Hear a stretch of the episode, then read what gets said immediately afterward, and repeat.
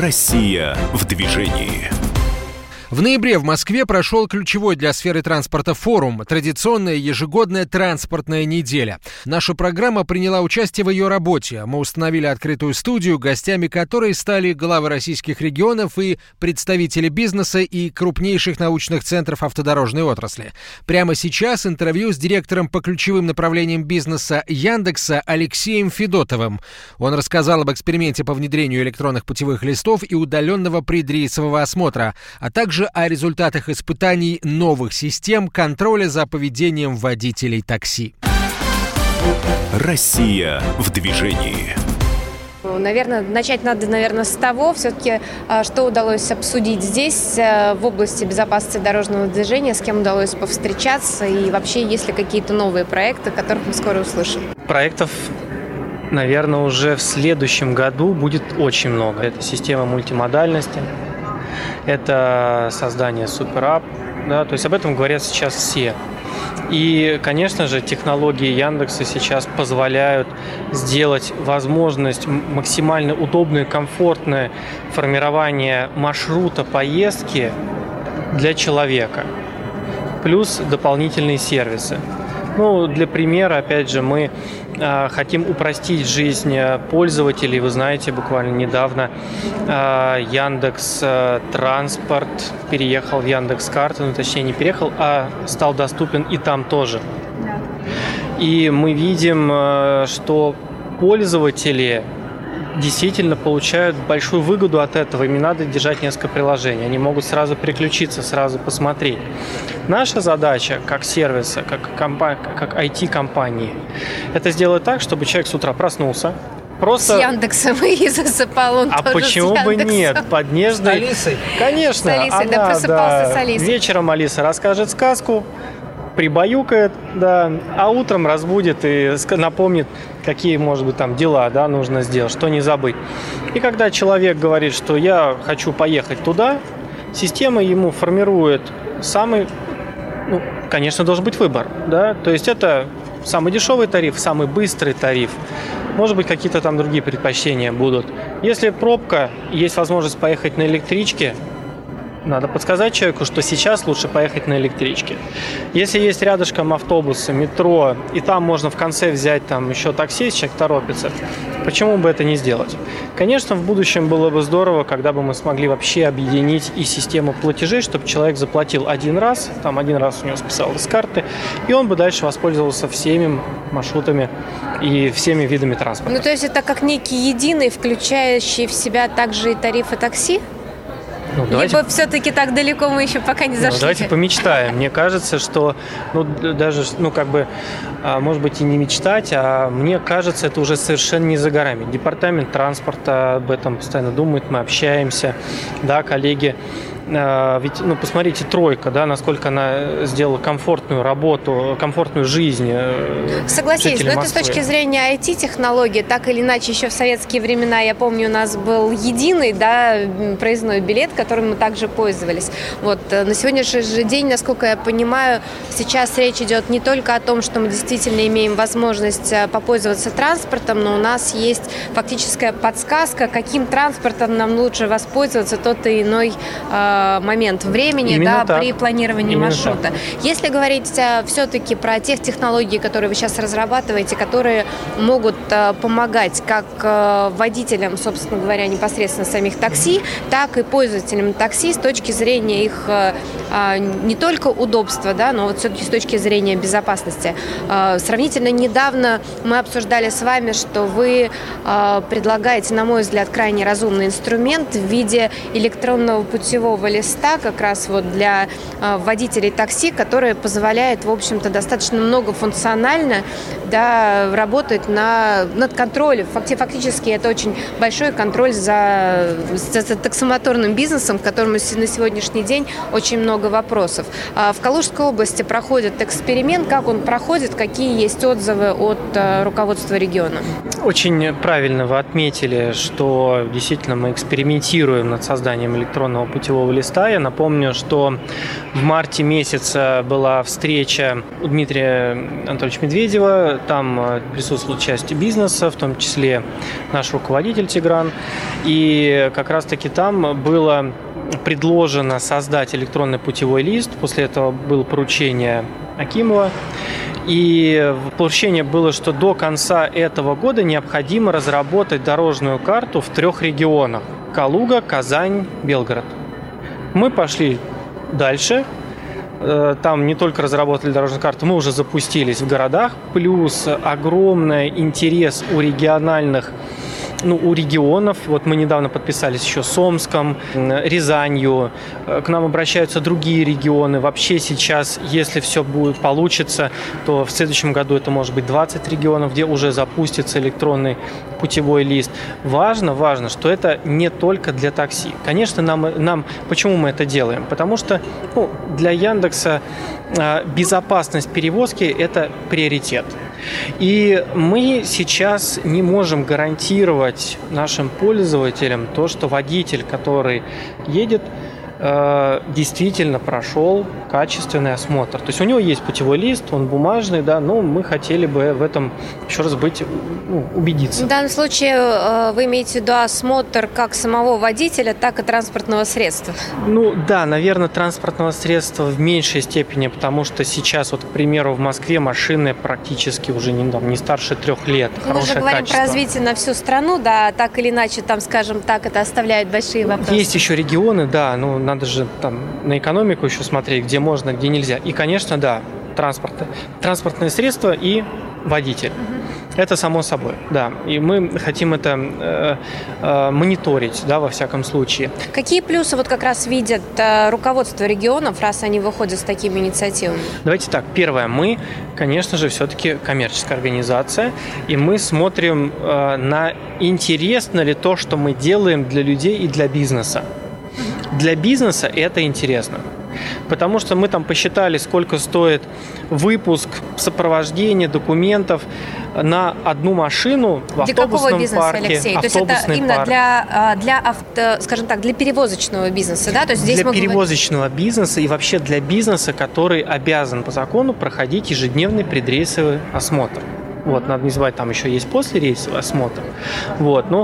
Надо с чего-то начать, да. И здесь, на самом деле, это и коллеги с ГИБДД обязаны проходить, скорая помощь, машины с опасным грузом, там огромный список. То есть вы на сегодняшний день касаетесь не только непосредственно как раз таксомоторных перевозок, а фактически всех сфер, где человек проходит, не обязательно даже предрейсовый контроль, а это контроль здоровья, то есть это же могут быть также и предприятия, которые просто связаны с производством чего-то, да, где, скажем так, трезвость, состояние здоровья, оно стоит на первом плане. Очень грамотно сказали, даже как-то не задумывался, что у нас действительно такой очень объем возможен. Да. Сейчас мы экспериментируем на автобусах, на автобусных парках. Давайте, это действительно пока эксперимент, потому что, к сожалению, сейчас автобусные парки вынуждены делать и бумажные, сопровождать бумажные носителем с бумажным путевым листом. И, конечно, они уже сейчас вносят в электронный реестр. И, наверное, самое важное, мы уже даем доступ сотрудникам ГИБДД для того, чтобы проверять на месте, действительно ли они прошли предрейсовый осмотр. Это очень важно. И будут ли они иметь в таком случае возможность сравнить ваши электронные проверки как раз с теми бумажными, которые предоставляют эти автопарки? Мне кажется, здесь может появиться целый ряд сюрпризов. Нет, пока что они так и делают на самом деле, но, скажу честно, это абсолютно ненужная вещь, потому что, когда сотрудник ГИБДД, ему достаточно либо через приложение, либо по рации, а в будущем это вообще может быть интегрировано с дорожными камерами, и тогда мы, все понимают, что машина на линии работает, но у нее не прошел предрейсовый осмотр. Вы знаете, я сейчас немножко вскусь, вообще наказывать это плохо. Наказывать штрафы и прочее, да. Люди всегда надеются на авось. Я бы немного поспорила с этим, и все-таки. Или да ну их эти 3000 рублей гулять-то гулять штраф, да. То есть заработаю больше. Здесь важна мысль. заработаю больше.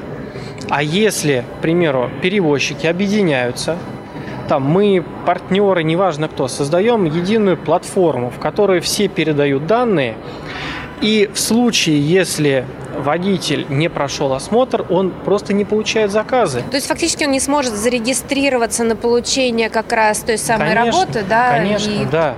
И в этом случае не нужны штрафы. Просто человек будет осознанно понимать, если человек хочет заработать, он выходит и делает несколько определенных там действий, да, для выхода на смену. И тогда не мы, система, да, процессы будут гарантировать, что этот человек действительно в хорошем состоянии, он не больной. Калуга. У нас случай такой невероятный. Человек узнал, что он болеет, проходя медосмотры. Что у него постоянно температура держится, он уже привык, а оказывается там нехороший процесс. Интересно, как же он до этого проходил медосмотр, да? Вот, честно говоря, в этом стоит самый большой вопрос. И проходил ли он его в принципе? Потому что если, скажем так, это бы действительно происходило, наверное, он об этих проблемах со здоровьем узнал чуть раньше. И это вот как раз, наверное, один из аргументов в пользу того, что данная система как раз не будет позволять людям, которые, кстати, тоже крайне заинтересованы. Иногда, я согласна, может быть, не в наказании, а в контроле. Да, вот в таком постоянном контроле. Давайте сейчас небольшую паузу сделаем. Продолжим после короткой рекламы, друзья. Россия в движении.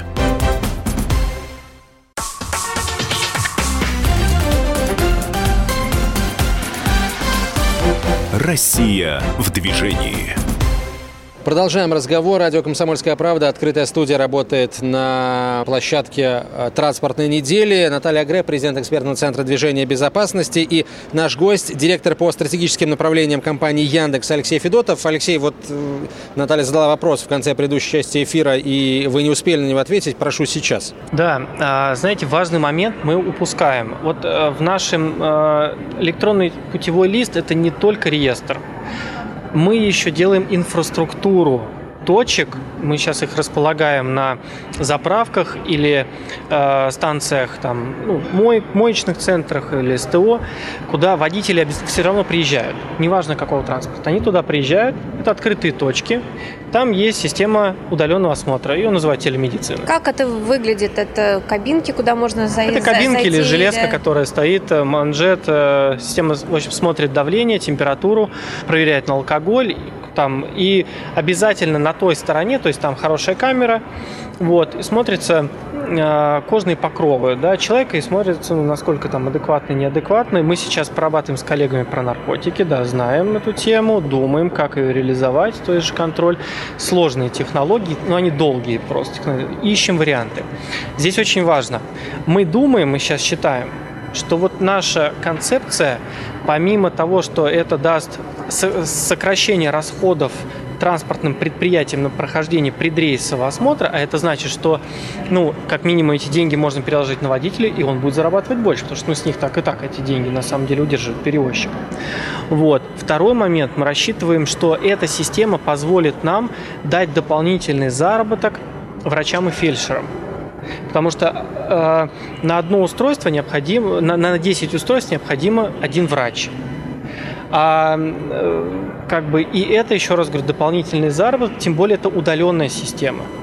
То есть в ночное время человек, который работает днем в Дальнем Востоке, к примеру, и у него там какая-то там возможность, там паузы нету, посещения у него или там дежурство какое-то, а может быть наоборот, ночное время, когда действительно человек дежурит и у него есть время, он может просто на устройстве, на компьютере проходить, проверять эти осмотры. Кстати, что дает также возможность, мне кажется, и прекрасных рабочих мест для людей с медицинским либо фельдшерским образованием, с ограниченными возможностями, которые в данном случае могут не выходить куда-то на работу, да, а осуществлять ее из дома, да, тоже при подключенной системе, что, кстати, само по себе, мне кажется, могло быть очень интересным социальным направлением. Мы в этом направлении действительно смотрим, и мы рассчитываем, что у нас там получится пока, то есть это проект, мы рассчитываем, вот, что мы сделаем, надеемся там, что коллеги с министерств, ведомств подключатся к этому. На сегодняшний день эксперимент уже проходит какое-то это время все-таки есть ли какие-то отзывы, кроме того, что да, сейчас госавтоинспекция начала получать данные,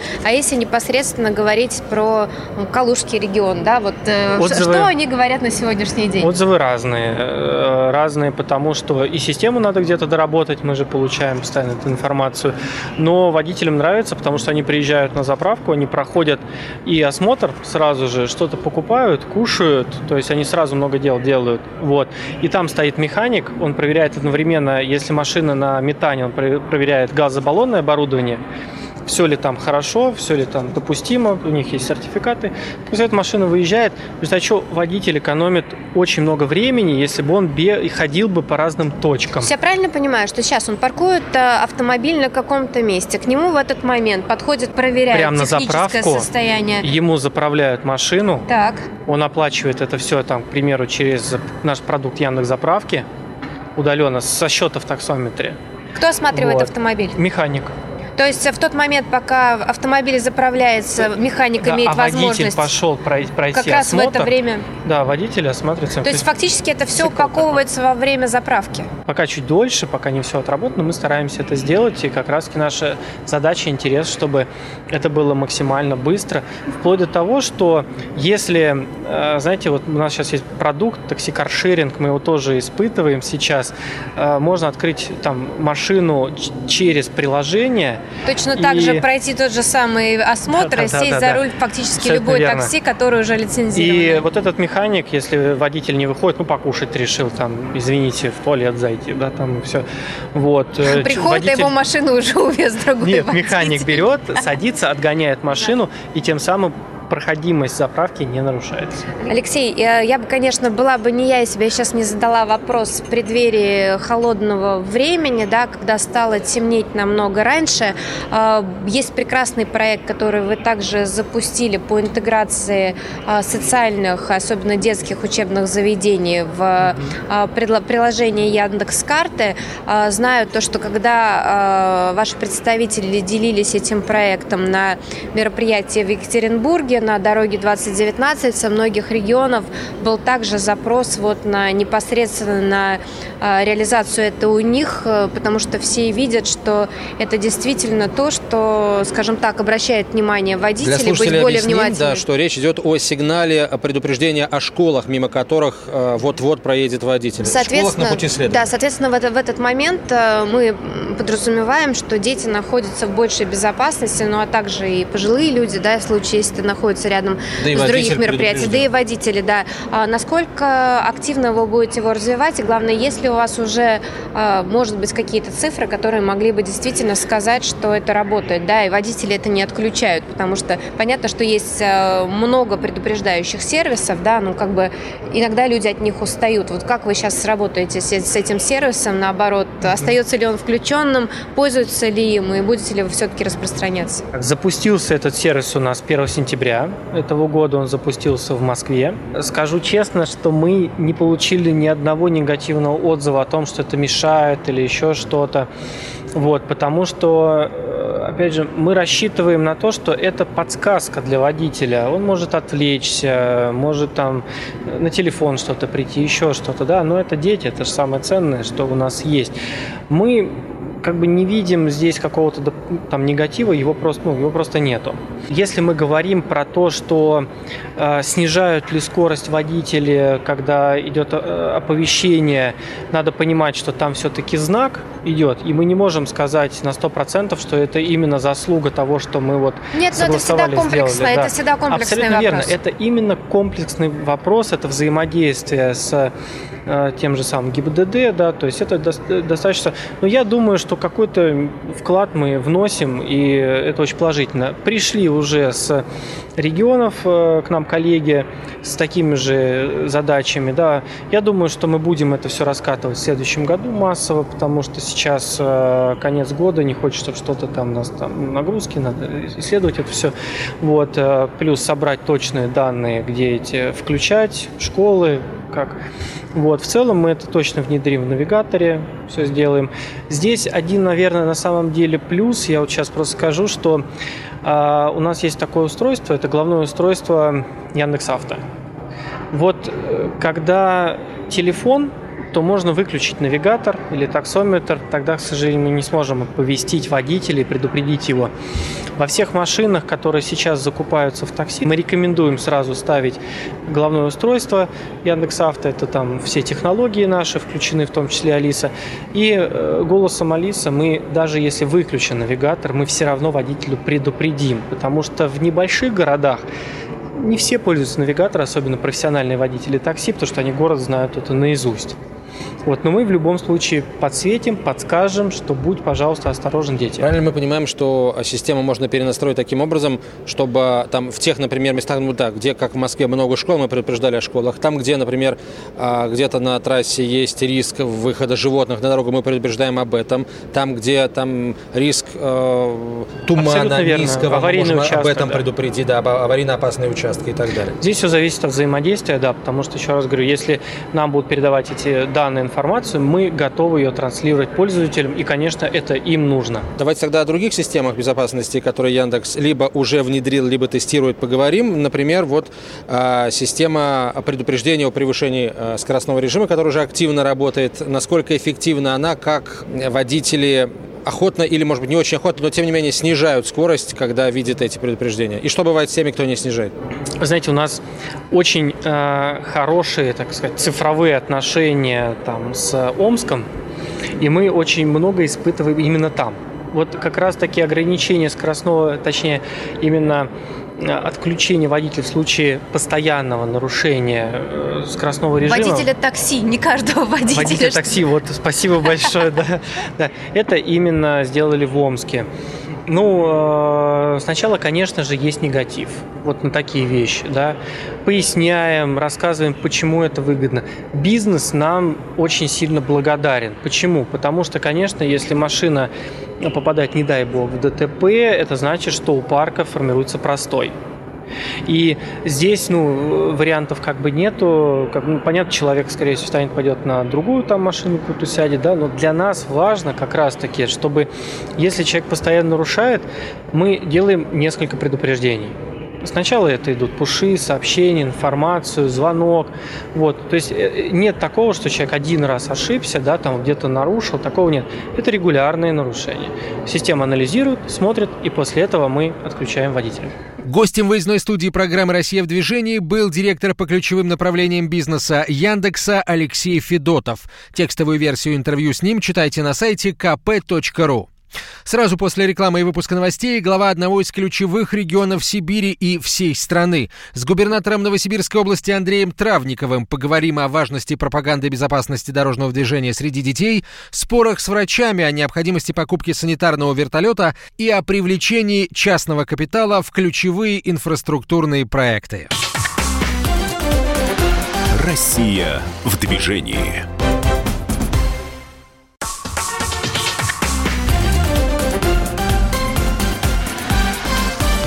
Россия в движении.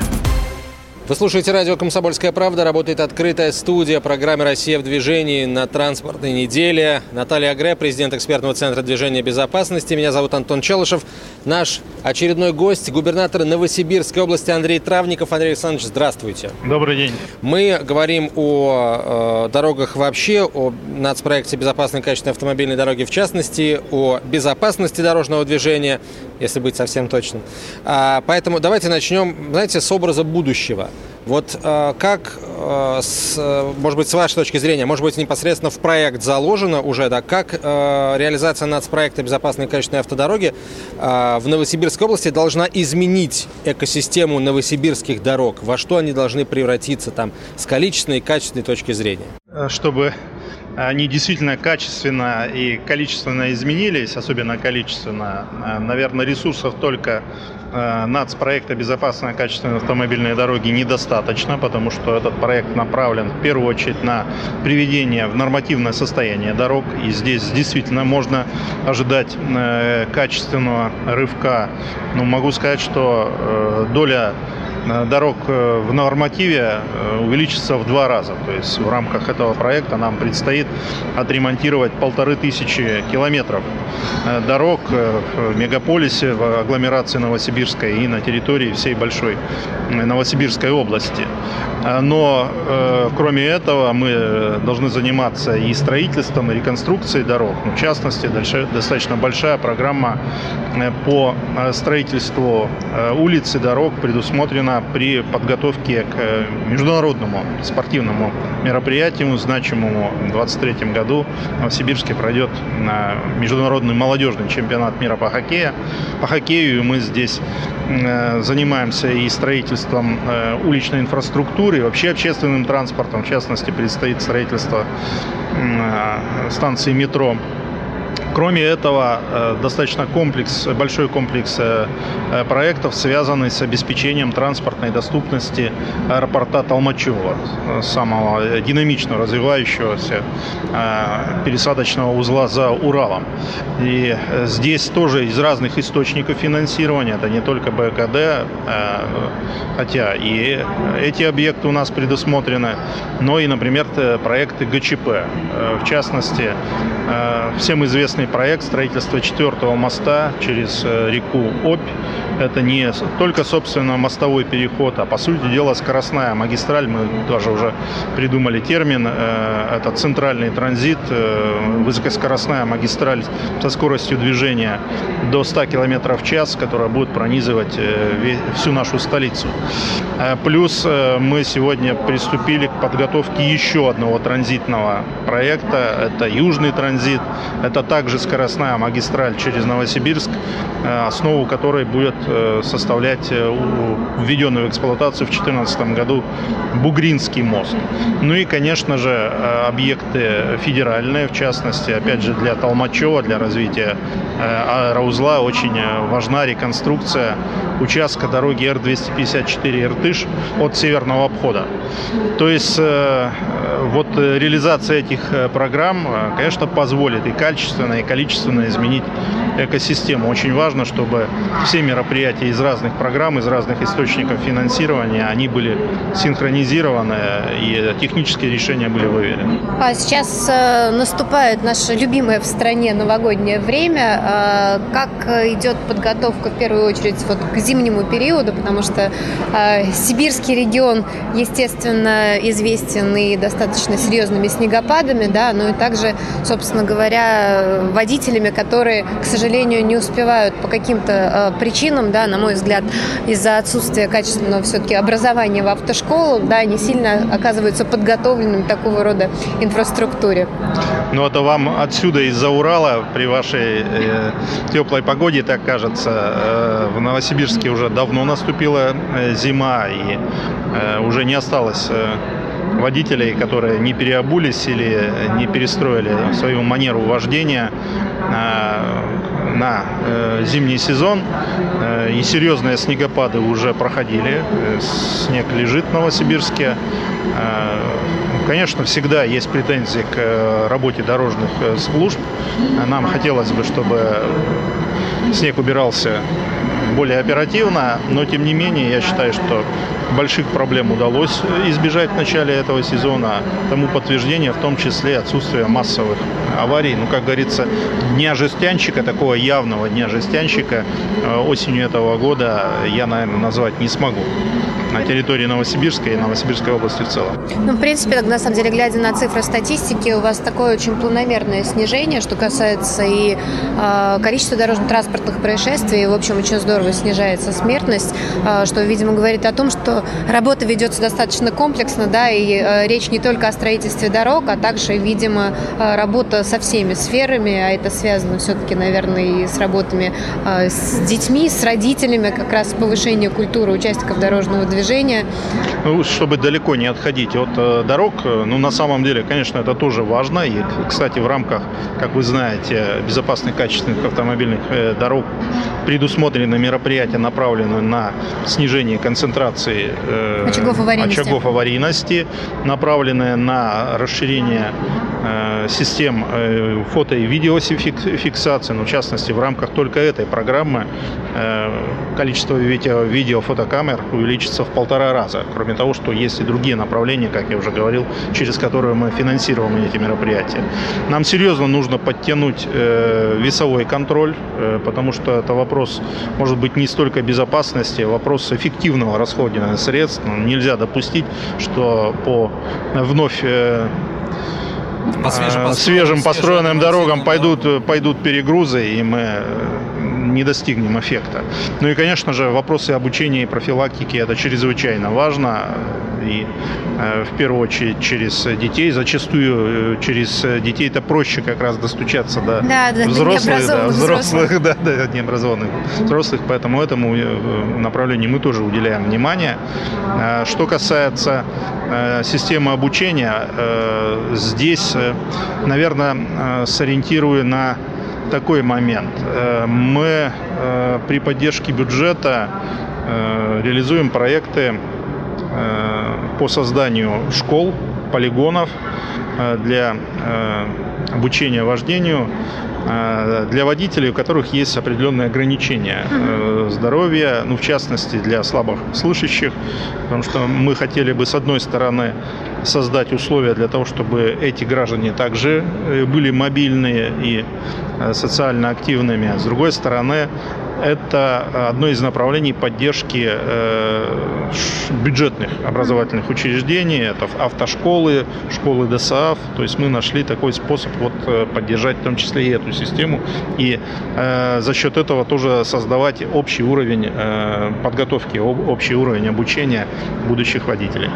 Ну, сейчас как раз один из ваших коллег как раз говорил о том, что фактически можно было бы создать и рейтингование школ, то есть когда происходит дорожно-транспортное происшествие, да, в конечном счете эта информация попадала бы на некий сайт, и когда новый потенциальный водитель будет выбирать автошколу, будет понимать, куда он все-таки идет за сдачей экзамена, где он может получить действительно очень такую ценную образовательную программу в области безопасности дорожного движения. Мне, кстати, показалась эта инициатива достаточно разумной.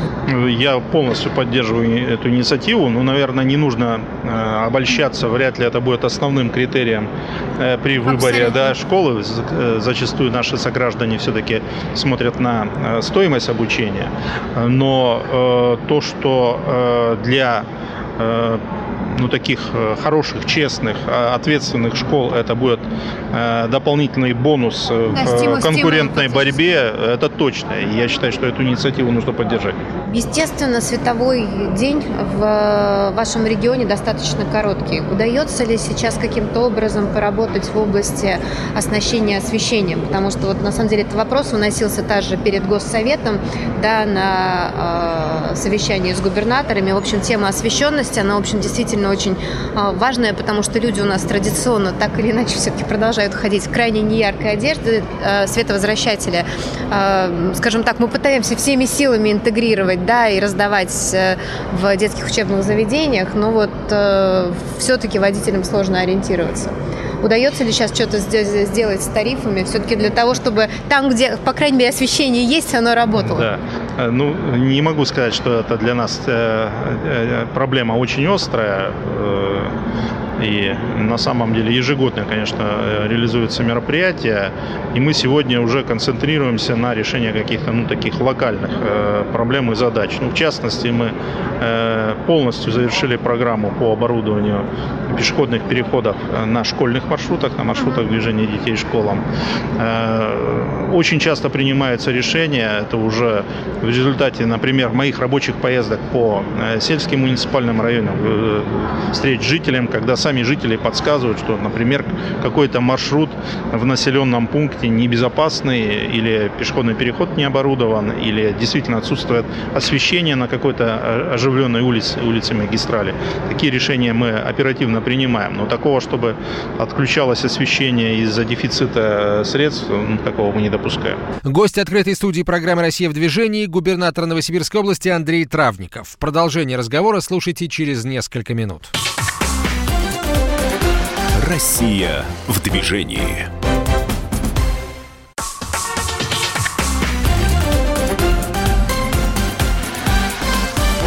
«Россия в движении».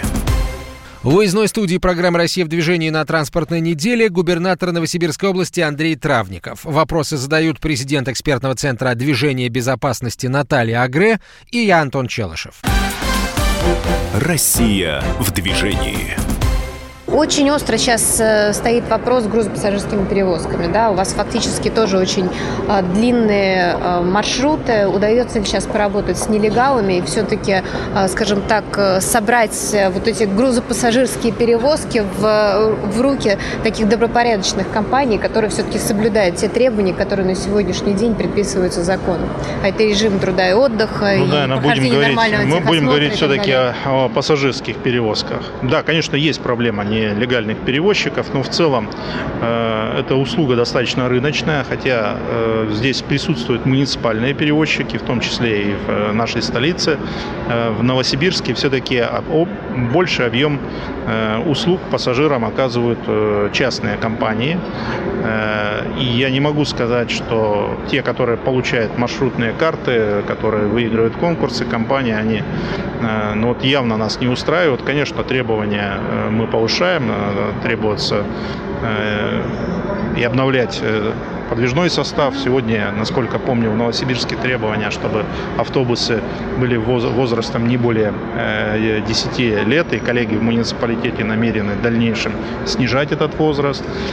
Конечно же, требуется внедрять современные сервисы, это обязательно оборудовать все автобусы системами ГЛОНАСС, удобные для пассажиров сервисы по отслеживанию автобусов на соответствующих маршрутах.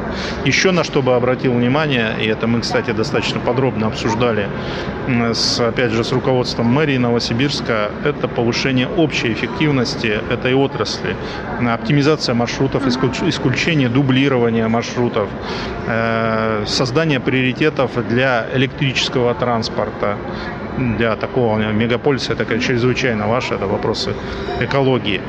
Свои специфические проблемы на сельских территориях. Там зачастую действительно маршруты не окупаемы, и приходится оказывать меры поддержки, государственной поддержки. Это не только оплата проезда льготников, но в частности в Новосибирской области уже не первый год действует такая региональная мера, когда мы субсидируем, помогаем, по сути дела, перевозчикам в приобретении новых автобусов, которые выходят на линии.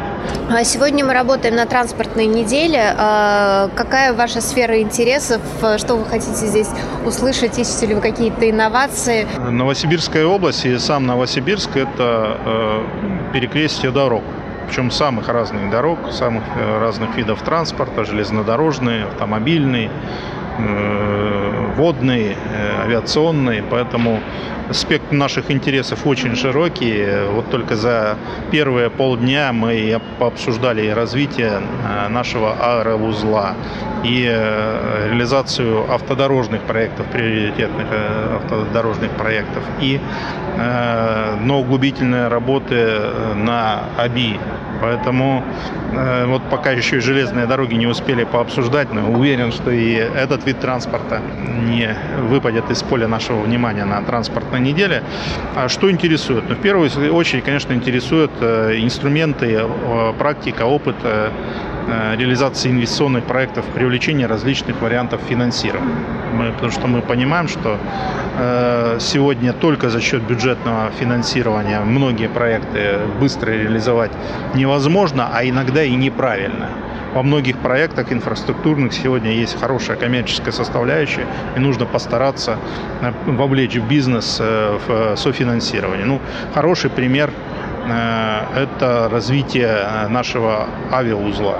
Это по-настоящему уже проект ГЧП, может быть, не в формате какого-то нормативного регулирования, не на каждом мероприятии этого проекта у нас есть подписанный какой-то документ, соглашение и так далее.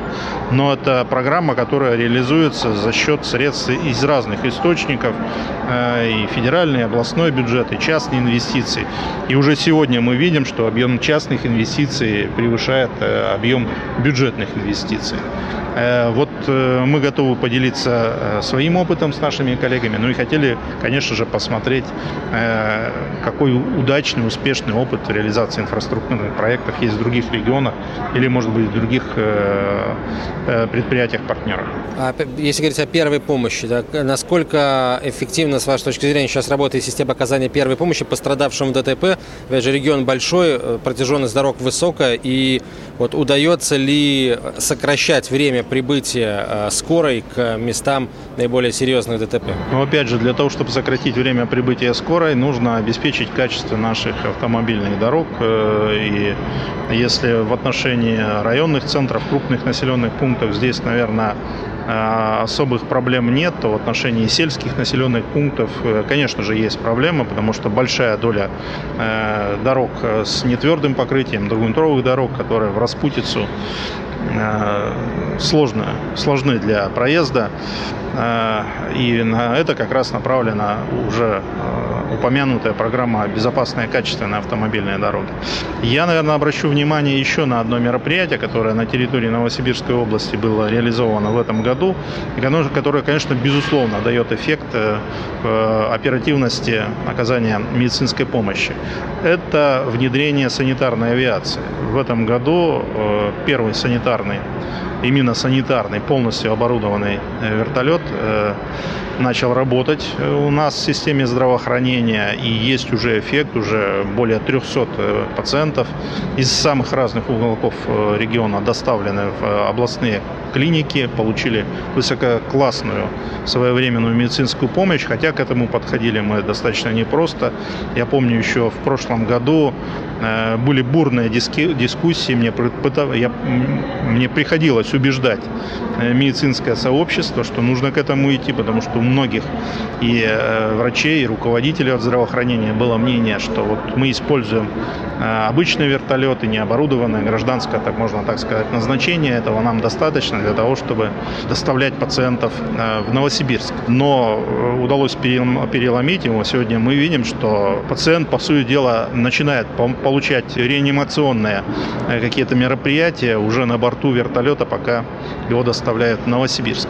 Следующий шаг, который нам предстоит предпринять, это, кстати, опять же было спровоцировано приобретение новой техники. Новый вертолет позволяет доставлять пассажиров, доставлять пациентов, по сути дела, круглосуточно. И если не в любых погодных условиях, то климатические ограничения значительно снижены, и выросли требования к посадочным площадкам. То есть, если раньше в дневное время было достаточно какого-нибудь футбольного поля для того, чтобы посадить вертолет, то для посадки взлета в ночное время требуется более серьезное оборудование. И мы сейчас как раз занимаемся для реализации мероприятий, чтобы в каждом районном центре нашей области были оборудованы посадочные площадки. На сегодня это все. Разговор о безопасности дорожного движения и качестве дорог продолжим через неделю. До свидания. Россия в движении.